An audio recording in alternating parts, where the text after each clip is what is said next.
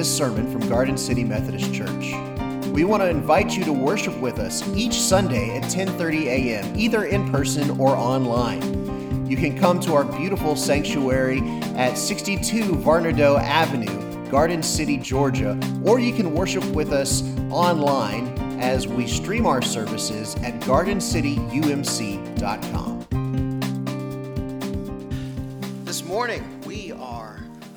still continuing our series in Revelation. In Revelation chapter 11, starting with verse 1, going through verse 13. Then I was given a measuring rod like a staff, and I was told, Come and measure the temple of God and the altar and those who worship there, but do not measure the court outside the temple. Leave that out, for it is given over to the nations, and they will trample over the holy city for 42 months.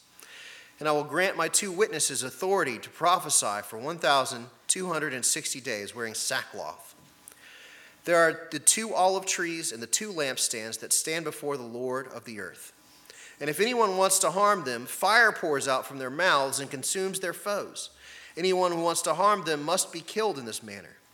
They have authority to shut the sky so that no rain may fall during the days of their prophesying.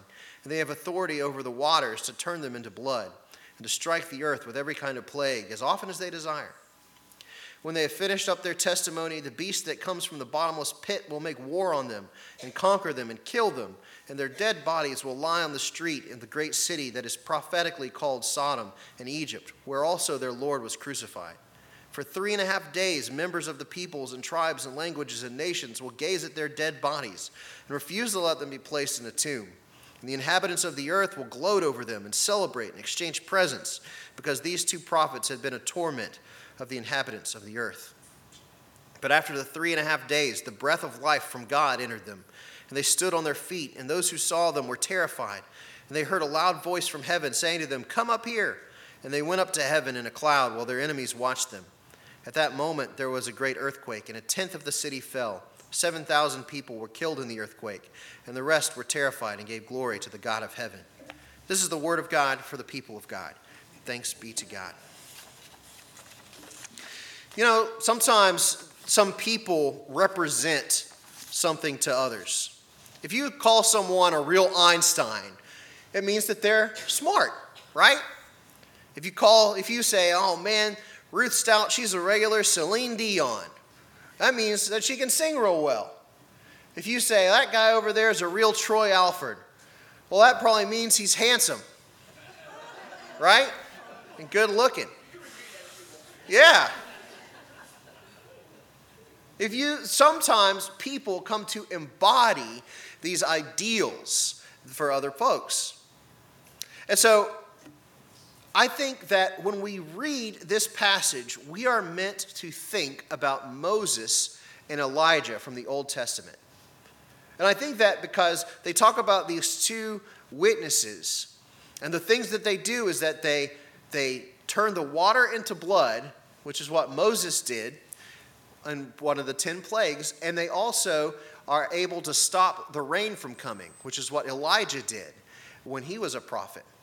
And so I think we're naturally supposed to think about Moses and Elijah during this. And so what I think that that John is saying is that these two witnesses are real Moseses and Elijahs. I don't think they're literally supposed to be reincarnations of Moses and Elijah. First of all, because I don't believe in reincarnation. I don't think that's a Christian thing to believe in. And secondly, we've got to remember that this is a vision that John is having of this invisible spiritual reality that's all around him. This is a symbolic dream revealing these invisible truths of God. So, John, through this vision, is saying that these two witnesses that he's seeing are real Elijah's and real Moses's. So, what does that mean? What does that mean about these two witnesses? First of all, Moses was a prophet of God who stood up to Pharaoh, who told the truth about the people of God to Pharaoh, that God did not want his people to be enslaved in Egypt, that God desired his people to be free. And no matter what kind of worldly power Pharaoh could throw at Moses, Moses was going to stand up and preach the word of God and lead his people to freedom. That's what Moses was known for. Then Elijah was known for standing up to Ahab and Jezebel. Ahab and Jezebel weren't outside kings. They were Ahab was the king of Israel, but he was leading his people in the wrong way. He was leading them down the wrong path. He sold out to the pagan gods. And so Elijah boldly stood up and said, You are taking the Israelites down the wrong path. You need to repent and worship the one true God. And then when Ahab wouldn't do that, remember that great scene where Elijah stood up and taunted the false prophets that because they couldn't call down this fire from heaven. And then Elijah did it easy as that because he, the one true God was on his side. So you have Moses who's standing up to a pagan king, and Elijah who's standing up to an Israelite king, but who has sold out to pagan gods. And they're both boldly proclaiming God's truth to power about how God wants his people to be free and how God wants his people to be faithful. So I, I don't believe that, that this passage is as much about two individuals that are going to come in the distant future and shoot fire out of their mouths. I think that they stand for something. He says that they are like the olive trees and the lampstands. In other places in Revelations, olive trees and lampstands represent the church. I believe that these two witnesses that we read about in Revelation refer to the witness of the church against fallen Babylon. That God is calling the church to be Elijah's, that God is calling the church to be Moses's in our day, just like these two witnesses are. So let's look at what happens to them. First of all, they witness boldly. They, told, they tell the truth of, about fallen Babylon to anyone who will listen in the city. It says that they have fire coming out of their mouths that devours anybody who comes against them. I think that's especially appropriate at Pentecost when we remember the tongues of fire from the Holy Spirit that descended upon the church. Those tongues descended upon the early church, and the, the fire is coming out of the mouths of the witnesses. It's, it's the truth of God, it's the prophecy, it's, it's the word of, from the Holy Spirit that is inspiring these people to, to say the word of God out of their mouths, the fiery truth of God, boldly witnessed. And then they die for three days at the hands of the beast, and their bodies are disrespected. But then they get resurrected and vindicated by Jesus. This is the witness of the church throughout the ages. That, that God has sent His Holy Spirit to empower His people to tell the truth, to witness boldly, to stand up, whether it's standing up to, to foreign, outside pagan influences that want to, to make the church less free or whether it's standing up to people within the church who are leading down the wrong path. God has empowered us and emboldened us to be witnesses with His Holy Spirit. So that's what He's called us to do. I believe that these are not people that we should look, look outside to, these are people that we are supposed to be. These are people that we are supposed to embody, traits that we are supposed to have as God's church in, in this age. So, how can we be a faithful witness? How can we be the kinds of witnesses that, that have fire coming out of our mouths, that stand up for God? First, I think we're supposed to witness boldly to God's truth, like they did. Now, I think part of the thing that gets us in the way of, of being witnesses for God is that we get the wrong idea of what a witness is we get scared about witnessing because what if someone asks a question that we don't know? What if we start to boldly witness for God's truth and then someone stumps us? I don't know everything there is to know about the Bible. I can't answer every question that someone has. What if someone asks me a question that I can't answer? Might as well just not go for it. But the thing is God has called us to be his witnesses. He hasn't called us to be his lawyers. Right? God, when, when in, in the courtroom, when they call up a witness, what do they do? The witness tells what they know. They don't tell what they don't know. They, they, they share what they know. It's the lawyer's job to make the argument and to win the case. God, I'm not supposed to win any cases. I'm not responsible for saving other people. What I'm responsible for is sharing what I know to a world that needs to hear it. And that frees us up so much. I don't have to be God's lawyers. I don't have to answer every question. I don't have to win an argument with anybody. All I have to do is be a witness to share what I know about Jesus, about salvation to the world. That's what being a witness is. God's called us to be faithful witnesses, not lawyers on his behalf. So you don't have to know everything. You don't have to answer every question. You don't have to, to be an expert in the faith in order to be a faithful witness. All you have to do is have an experience with God and be willing to talk about it. The second thing that they have, and we talked about this a little bit, is that they, they have tongues of fire, these witnesses do. And, and God gave us on Pentecost the gift of the Holy Spirit.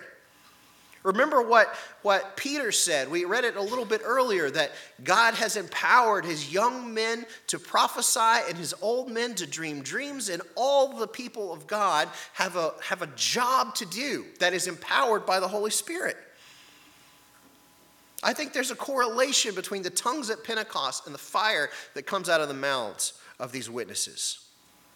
It's the word of their testimony that puts their enemies to shame, that burns up the people that are trying to, to hurt them because they cannot touch people who are empowered by the Holy Spirit.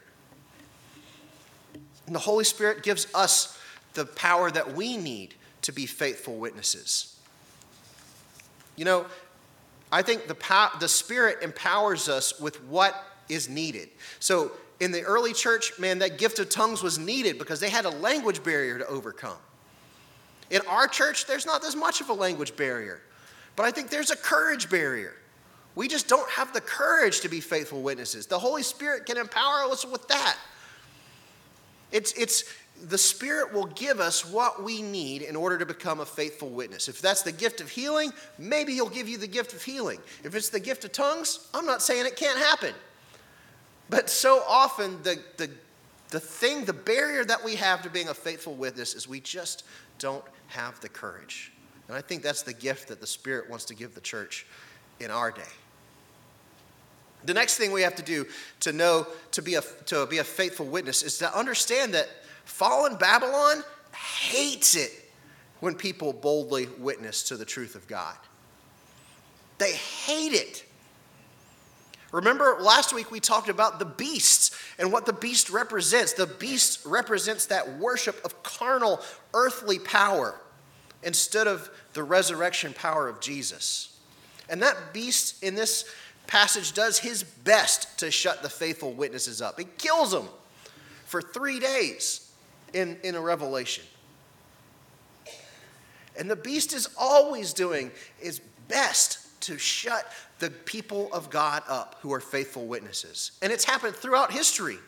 Think about the Apostle Paul. He was put in jail, he was beat, he was shipwrecked. The powers of Rome and the powers of, of the Jewish establishment both hated what he had to say. And so they both tried to shut him up, but they just couldn't do it. I mean, sure, they could throw him in jail for a time, but they couldn't stop his letters. They couldn't stop his followers. They could not stop the witness of the Apostle Paul.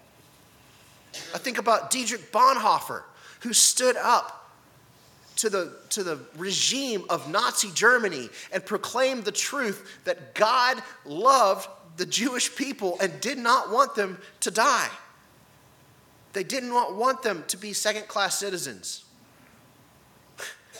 He, he spoke this prophetic word against the Nazi army. He spoke it against the German church too, because they collaborated with the Nazis.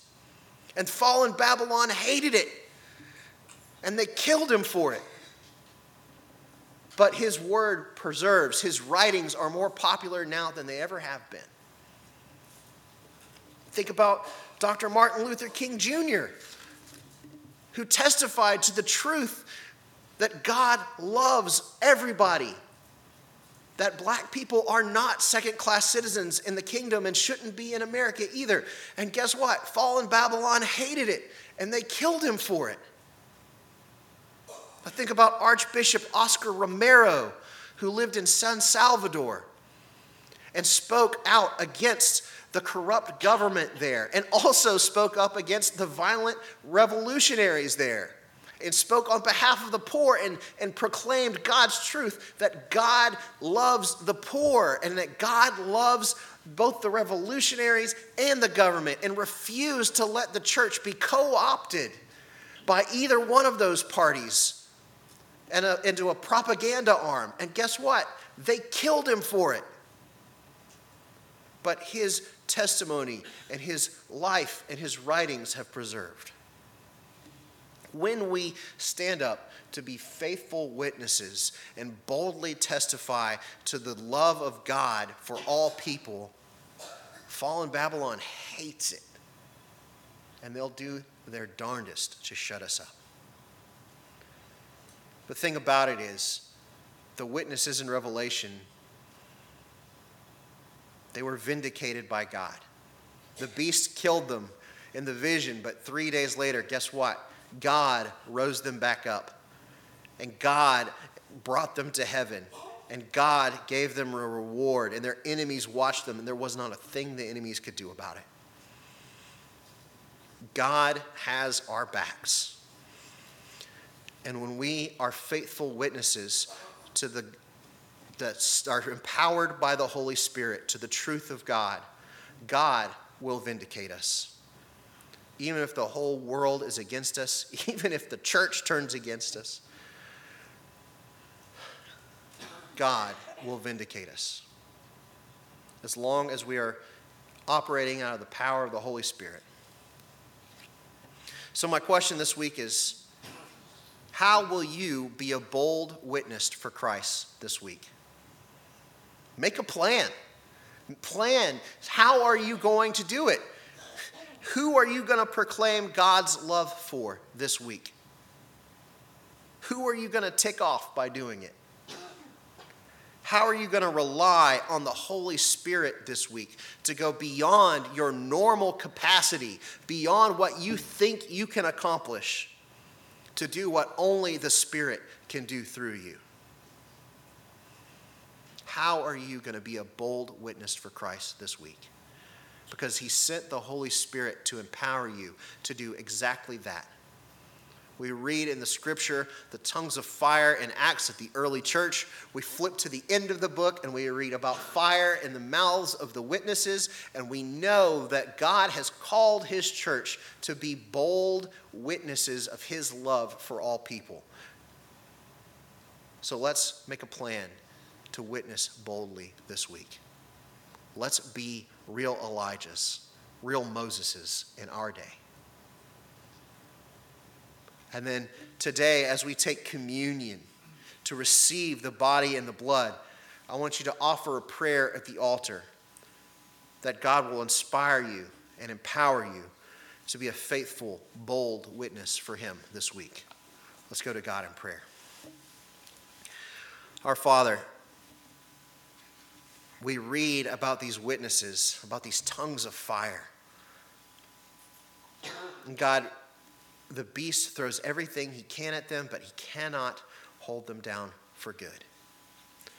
And so we know, Father, as we look to the examples of heroic Christians in history, as we look to the examples of heroic believers in Scripture, that you're calling us to do the same thing.